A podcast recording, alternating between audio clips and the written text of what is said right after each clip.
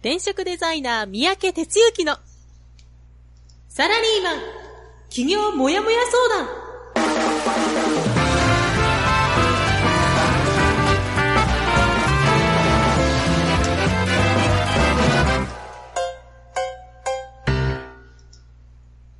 自分に何ができるんだろう。何から始めたらいいの？この番組はそんなもやもや状態のあなたのお悩みにサラリーマンの応援団長転職デザイナー三宅哲之がお答えするポッドキャスト番組です。2018年7月24日火曜日朝6時です。皆さんおはようございます、進行担当のジャガーです。団長おはようございます。はい、おはようございます。はい、団長も日曜日大阪で言ってましたけども、言いたくないですけども暑いですね、本当に。まあその危険な暑さっていう、そうですね、盛んに言われてる異常な状態が続いてますね。なんか災害レベルっていうのをなんか気象庁が言い出したみたいですけどね。なんか特殊な表現が飛び交うから余計怖いね。そうですね。で、うちの子供小学生なんですけど、3人とも。はい。うん。なんかね、もう35度以上になったら、あんまり外で遊ばないでくださいとか、なんかそんなことが流れてきてましたね。なるほどね。はい。そう。もうなんか、一昔のありえない話だよね、これって。ありえないですね。はい。はい。まあね、まあ学校もね、夏休み入ってるんで、はい。まあ、こう、さっきみたいな子供さんもやっぱりあんまり暑くなったらもうあんまり外で遊ばせない方がいいかもしれないですね、もう今は。そうね。うん、そうですね。はい。はい。では、ちょっと、暑いですけども、皆さん頑張っていきたいと思います。では、今週もいつものこのコーナーから始めていきたいと思います。団長の1週間。はい。では、団長1週間よろしくお願いします。はい、じゃあですね、一週間を振り返っていきたいと思います。先週は、7月17日から23日の一週間ということですね。はい、はい、あなたの一週間はどんな一週間だったでしょうか。17日火曜日いつも通りですね、ラジオで僕の一週間がスタートしました。で、その日は、先週は3連休だったんだね。3連休ということもあって、火曜日が半分休みみたいな形で、まあ、ちょっと、ずっと仕事してましたんでね、休みはね。だったんですけど、まだちょっと腕と背中が痛いもんで、で、前に行った病院にちょっと行ったりですね、してました。おいで、その次の18日は、そうそう、健康診断、なんていうかな、そういう国民健康保険を受けてる人に、受けたらどうですかって案内が来るやつにね、行ったんですよ。で、これはリスナーの人には絶対真似してもらいたくないんだけど、僕おそらくね、10年ぶりぐらいに行ったんです。なぜかというとじゃないな。独立してから一度も健康診断を受けてないというね、もうとんでもない男なんですけども、いうか、だんだん行くのが怖くなってね。それで、逃げてたんですよ。まあなんだけどね、まあ嫁さんにお尻叩かれてね。で、行きました。身長体重から始まって、血圧からビューッと回って、なんかバリウム飲んでレントゲン取ってて、まあ月並みなやつですけどね。っていうのをやりまして、まあ結果は1ヶ月先ということで、まあ楽しみなのか楽しみじゃないのかって感じですよね。で、その夜は、今月からね、ちょっとある意味、復活させたんですけど、新メンバーの方向けのオリエンテーションっていう場を始めたんですね。まあ転職塾フリーエージェントアカデミーは、初めて入ってくるともう、全体どんな風になってるの？私どこから何始めたらいいの？みたいなね。そんな風になりがちなので、全体像をお話しするっていうのをね、少し前はやってたんですよ。だけどちょっと最近ちょっとできてなかったんで、で特にこのところ全国からね地方の方もメンバーとして加わっていただいているので、まあそういう方のためにですね、そういう場を設けまして、何人だったかな、7名かな、ご参加いただいて、皆さん初めてウェブ会議システムでズームでやりますとかって言ってね、普通使ったことないようなもので、緊張の面持ちでね、やらさせていただきましたが、まあ多少こう全体像が見えて役に立ったのかなっていう感じでした。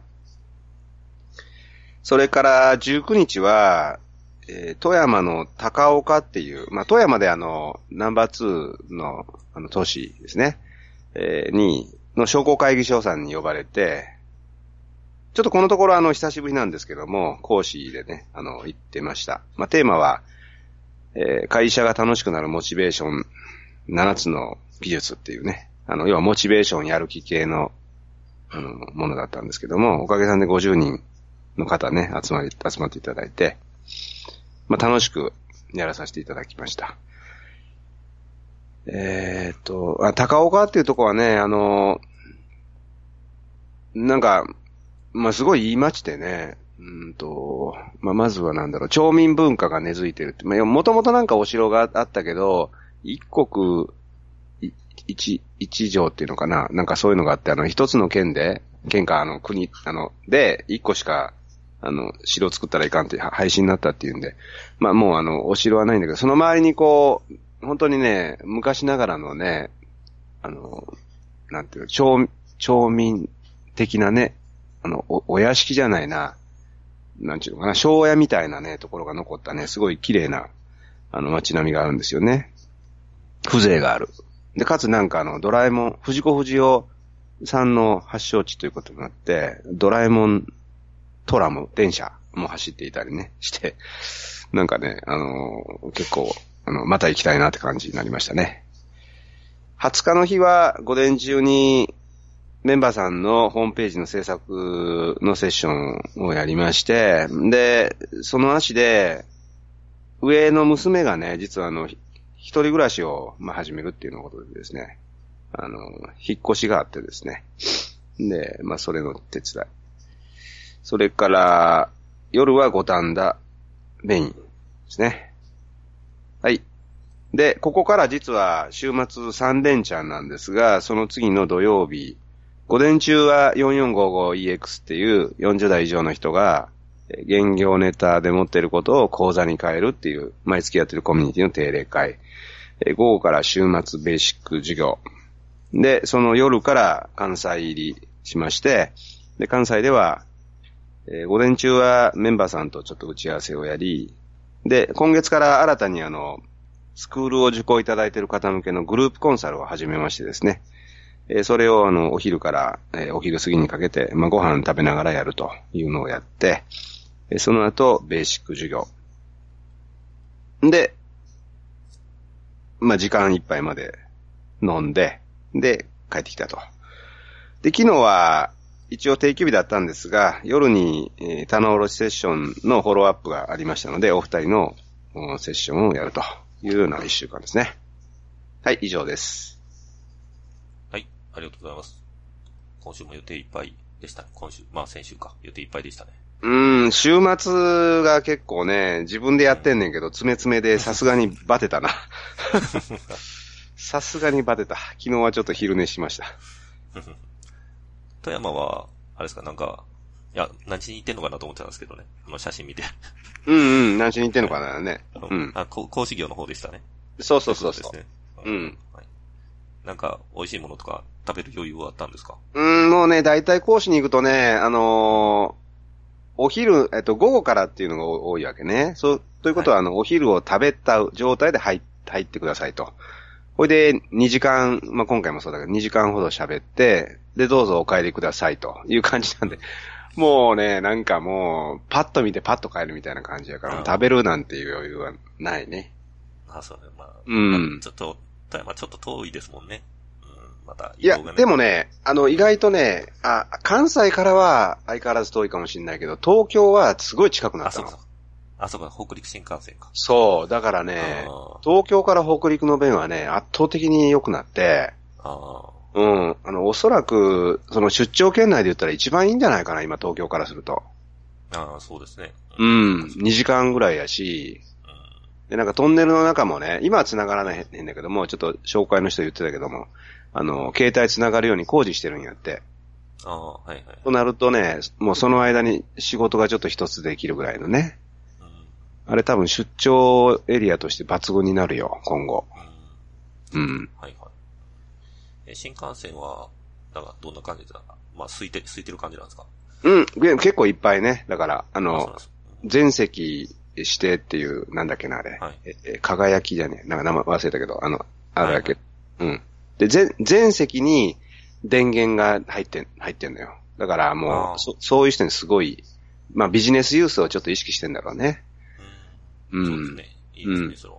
はい。そう、他にありそうでないことをやってるよね。はい。うん。はい。ありがとうございます。はい。では、そろそろ次のコーナーに行きたいと思います。はい。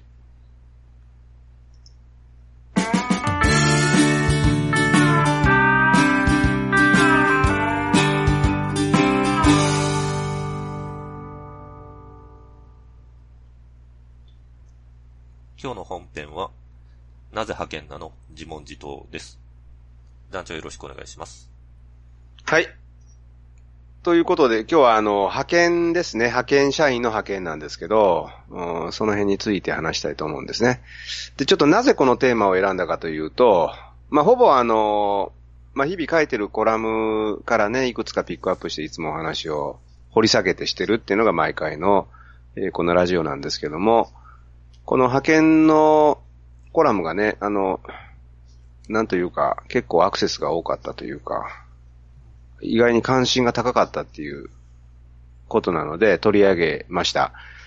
で、何をちょっと今日っていうことなんですけどね、まあ、要はまあ、僕がいつもまあ、ちょくちょく紹介する日経MJ という紙面がありまして、まあ、その中にね、派遣の別格っていうキャッチコピーで、記事が紹介されてたんですよ。で、それと、まあ、働き方、それから起業ということにまつわる話でね、何かヒントになればということで、今日はお話をしていきたいと思います。で、まあ、伝えたいことっていうかね、共有したいことは、まあ、結論から言うと、まあ、派遣という立場で仕事をするということをされている方もね、今いらっしゃると思うし、で、まあ、正社員なんで、それはあんまり関係ないけど、まあ、派遣の社員の人が職場にいるとかね、なんかそういうことってあると思うんですよ。で、まあ、少し前に思ってた、皆さんが持ってた派遣社員に対するイメージと、まあ、今のイメージが変わっているということが一点。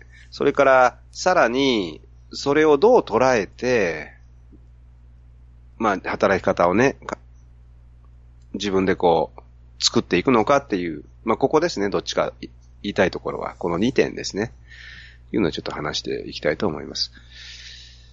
で、その MJ の中にはね、どんな記事が載ってたかというと、要するに、年収1000万クラス派遣で稼いでる人もいるんだよと。まあ、それがヘッドのキャッチコピーなわけですよ。で、例えばね、うん、ある人はまあ、よくね、特にIT 系、IoT ってですね、いう分野では、要はスキルが命やから、そういうことに対してスキルを持ってる人が、まあ、評価されるというような、なんか、ことになり、で、ある人がね、その1000万の人はどんな内容かと言いますと、まあ、もともととあるメーカーに勤めていたんだけども、電機メーカーかな。で、なんだ、30になったぐらいで辞めて、で、MBA を取るために留学して、で、その後転職をいくつかした後に、まあ、ちょっと働き方を、まあ、ちょっと東日本大震災とかもあったのが契機みたいですけど、働き方を自分なりに見直して、で、派遣をやるというようなところに実は変わっていった。で、当初は、やっぱりその雇用も減ったりして、収入も減ったりして大変だったんだけど、だんだんとね、まあ、AI とか、ロボットだとか、まあ、いわゆる IoT とか言われるものが超こう評価、まあ、いうかそこに引く手あまてになったってことでしょうかね、いうことになり、そういうものを、この人持ち合わせながら、こう、いろいろこう渡り歩いたと。で、そんな中でね、年収1000万今稼いでますと。まあ、こういうことなんですよね。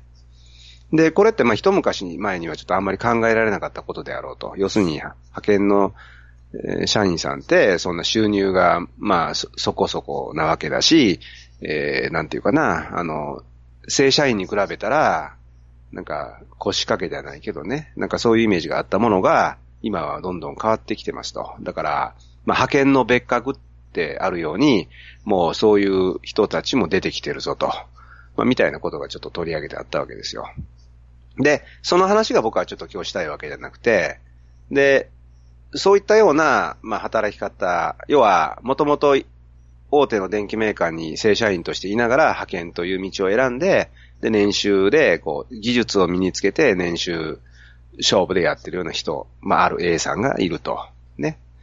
で、かたや、何人かピックアップしてあったんだけども、一人の女性の例も書いてありましたね。それは、今ね、まあ、コンサルティング業かなっていうのをやっていると。で、なんていうか、常にこう、まあ、彼女が意識していることっていうのは、安定雇用じゃないと、派遣はね。だから常に背水の陣で勉強をし続けるということをやっている。まあ、これだから裏返しの考え方ですよね。正社員だと、ついつい安定志向やから、何もしないと。だけど、自分を追い込むことによって勉強を続ける。で、それから、そんな形で期限も決まってるから、まあ、次の派遣先へ移るっていうことになるわけだけども、まあ、その時にね、まあ、自分なりにちょっと課せているのは、絶対時給を下げずにキャリアアップすること。というのを課せて、で、渡り歩き、で、まあ、今ね、そういうコンサルティング業に携わっているという人の例。さらに、起業しましたと。で、起業したけど、1年目2年目って食えないんですよ、一般的に。なので、その1年目2年目のところの週のうち半分をね、他の会社の、まあ、要は今やってるのがマーケティング系の会社らしいんですけど、なので、週のうち半分は他の会社のマーケティング部門で派遣として働くと。そういう人の例も書いてありました。この人は、まあ、要は、最先端のトレンドが入ってくるから、相乗効果が大きいと。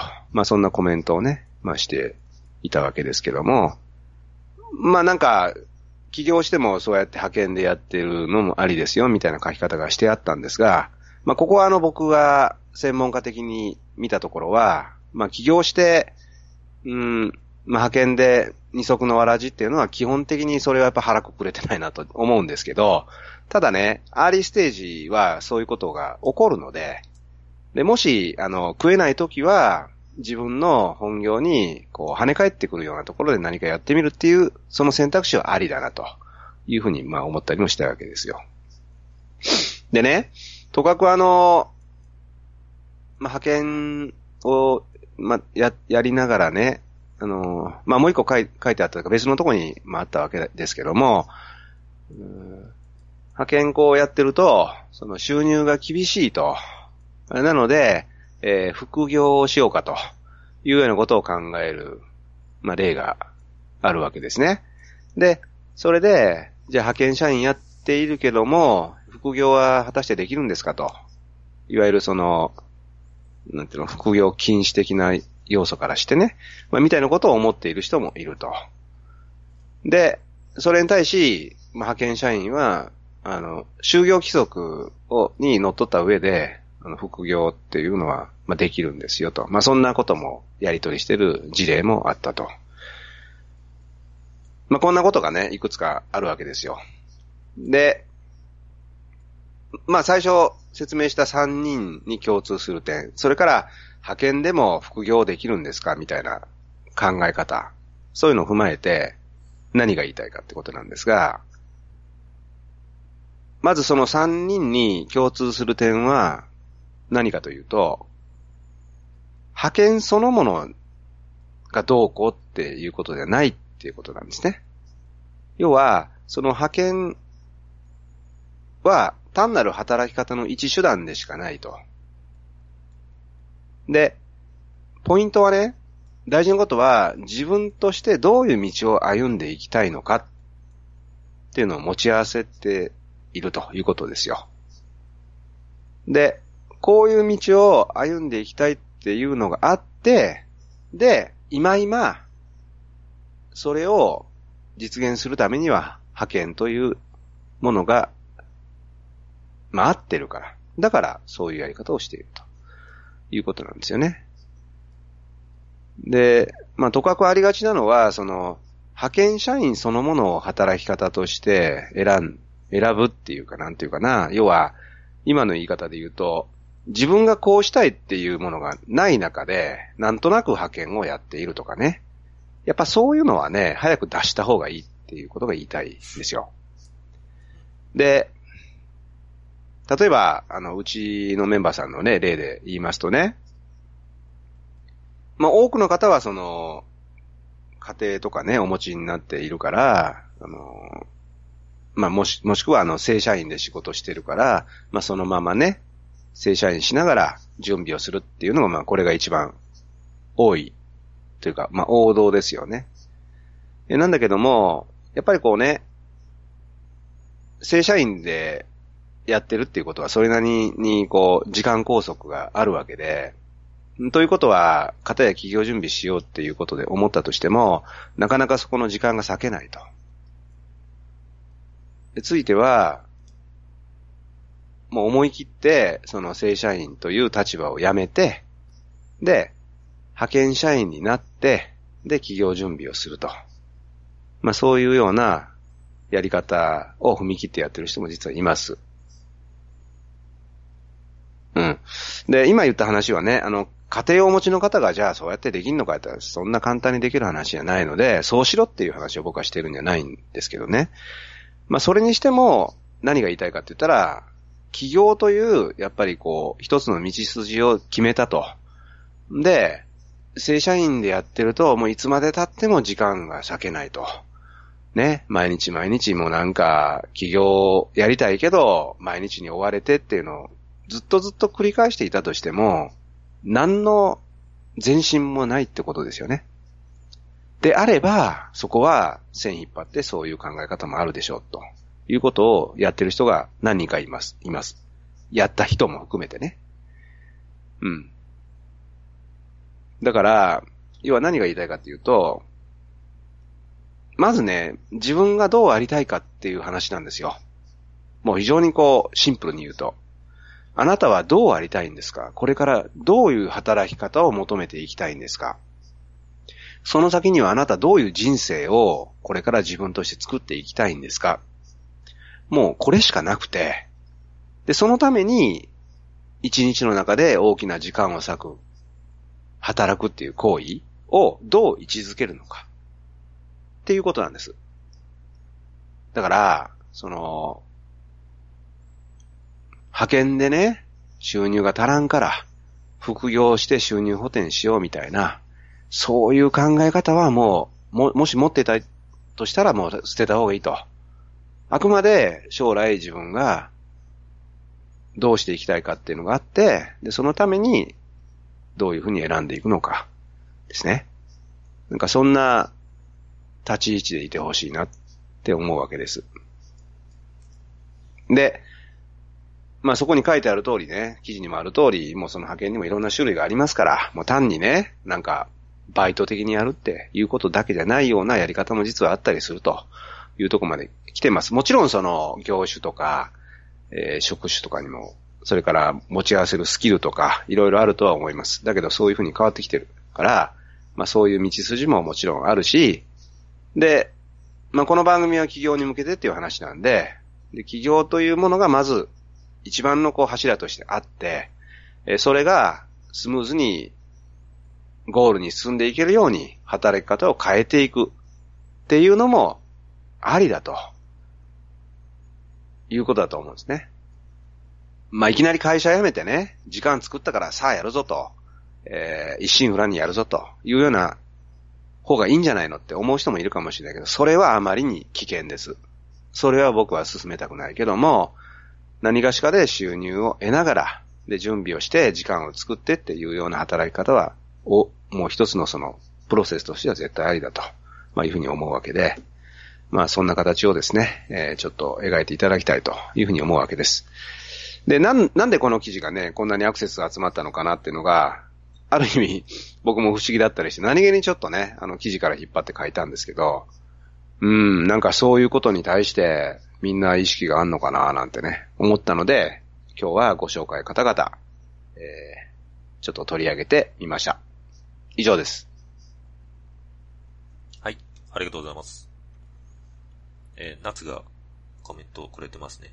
最近自分なりに本気で動き始めてますが、やればやるほど実際に時間がいくらあっても足りないです。はい。ことですね。はい。そうですね。そう、だから本気でやり始めると時間が必要なんですよ。で、時間が必要になった時にどうするかっていう話。だから、いつまで経っても時間がないって言い続けてても、それって何の解決にもならないでしょうと。だから会社辞めろとか、だから派遣しろって言ってんじゃないですよ。誤解しないでほしいんですけど。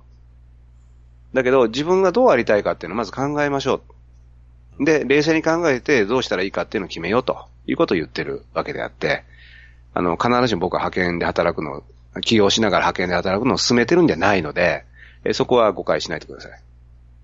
はい。わかります。はい。他にも、コメントある方はちょっと入れていっていただけたらと思います。はい。一旦本編は、ここで終わらせていただいて、お知らせエンディングのコーナーの方に移りたいと思います。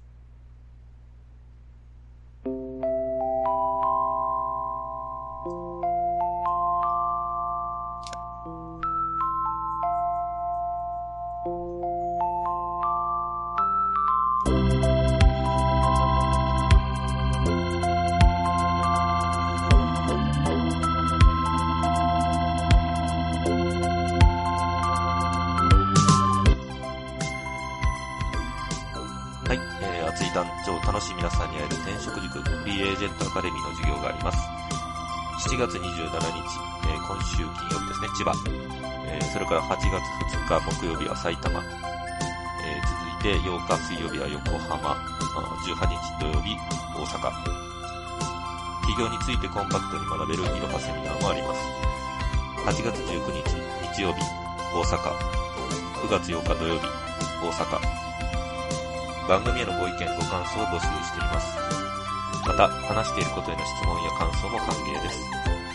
次週はですね、月末ですので、恒例のゲスト会になります。Facebook ページは、転職塾フリーエージェントアカデミー、ゼロから始める自分サイズ企業の学校です。転職塾、Facebook ページで検索してください。Twitter は、ハッシュタグ応援団55までツイートお願いします。メールは、manager@find.net までお願いします。レイチェルですね。レイチェルからどう生きるのかシンプルだけど難しい。また生活のために仕方ないというセリフは言いたくないです。関心が多くなったのは情報を得られる機会が増えたのも一因では。今後もっと多様な生き方が増えそうです。というふうにコメントを入れてくれてますね。はい。はい。そうですね。生活のために仕方ないは言いたくないですけど、やっぱり家族があるとね、いろいろ考えてしまうところはありますけどね。だからね、ここ結構いいことね書いてくれてるけど、生活のために仕方ないって口に出してちゃダメだってことなんですよ。思ってもね、どっかで言ってもいい、どっかで言わないとね、その当然の話だけど、はい、それをねあちこちで言ってたら、それはもう単なるなんちゅうかな、まあ愚痴って言ったら語弊があるけどね、何も変わらないってことですよ、それって。で、それでいいって言ってるのに等しい。自分に対してね。だからそこは難しいけど、はい、まあ日々の、まあ、ことで、まあ特にジャガーとかは本当に今、身につまされる話かもしれないけどね。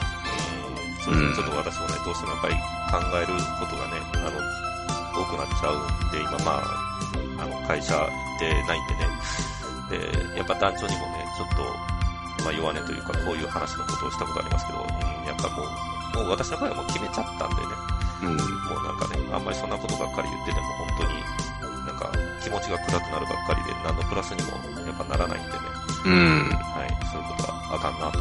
はい。今話あったけどね、弱音を吐くなって言ってないですよ、僕。弱音は吐いたらいいと思うんですよ。うん。ある人に、もう思いっきり吐けばいいんですよ。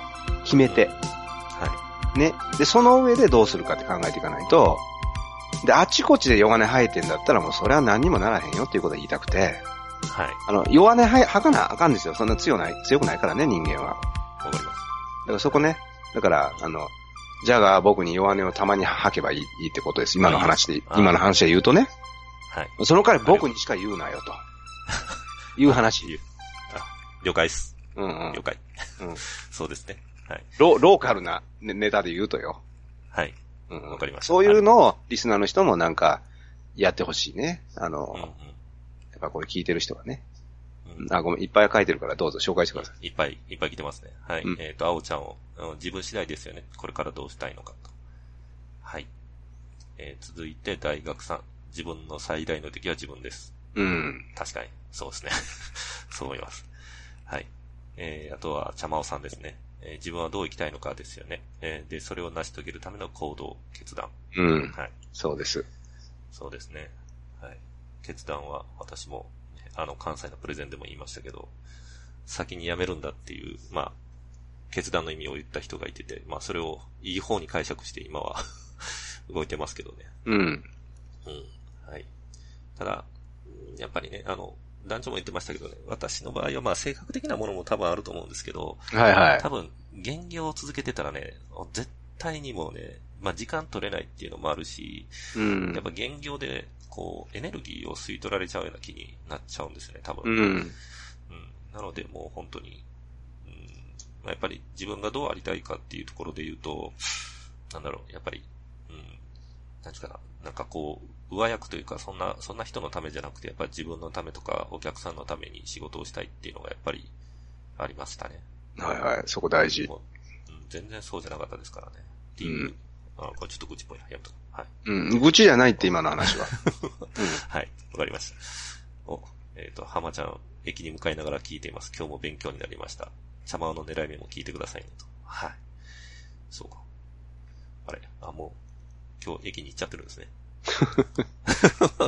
意外な行動を、はい、されてしまった。はい、わかりました。はい。なかなか、はい。そんなにアクセス多かったんですね、この記事。多かったね。びっくりしただから。うん。さらっと書いたんだけど、意外にアクセス。んで、今日ちょっと取り上げたんですけどね。でも、だから、やっぱ自分で書いててこれが、ヒットするというか、ネット用語で言うとバズるっていうんですかね。そういうのはやっぱ分かんない感じなんですよね、多分。何が。ああ、そうね。うん。そうそう。だから狙って書くようなものと違うから、これって。うん。そういう意味でもやっぱ継続が大事なんでしょうね。大事です。はい。わかりました。はい。ちょっと私も、はい、始めていこうと思ってますんで。はい。あと大学さん、時間は作るものという意識が大事ですね、というふうに、はい、取れてます。